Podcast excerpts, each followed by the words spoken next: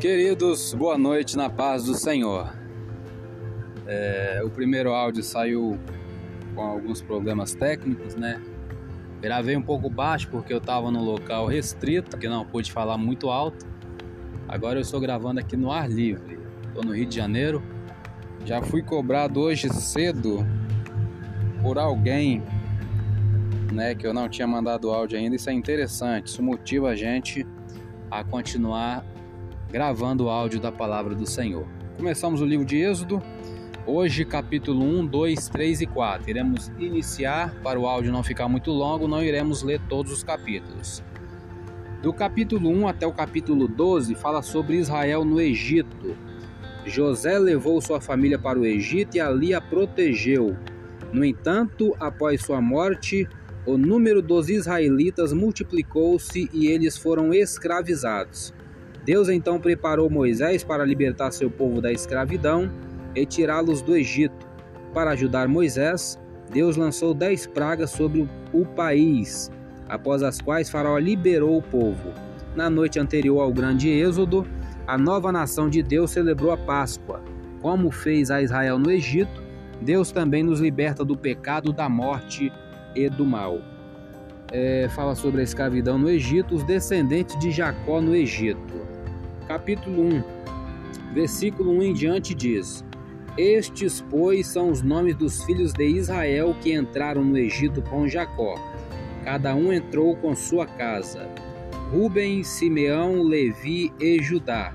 Issacar, Zebulon e Benjamim. Dan, Naphtali, Gade e Azer. Todas as almas, pois, que desceram de Jacó foram setenta almas. José, porém, estava no Egito. Sendo, pois, José falecido e todos seus irmãos e toda aquela geração, os filhos de Israel frutificaram e aumentaram muito e multiplicaram-se e foram fortalecidos grandemente, de maneira que a terra se encheu deles. Depois levantou-se um novo rei sobre o Egito que não conhecera a José, o qual disse ao seu povo: Eis que o povo dos filhos de Israel é muito e mais poderoso do que nós. Eia, usemos sabiamente para com ele, para que não se multiplique.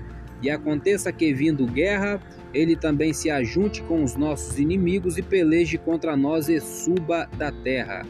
E os egípcios puseram sobre eles maiorais de tributos, para os afligirem com suas cargas, e edificaram a faraó cidade de tesouros, Pitom e Ramessés, mas quanto mais os afligiam, tanto mais se multiplicavam e tanto mais cresciam, de maneira que se enfadavam por causa dos filhos de Israel.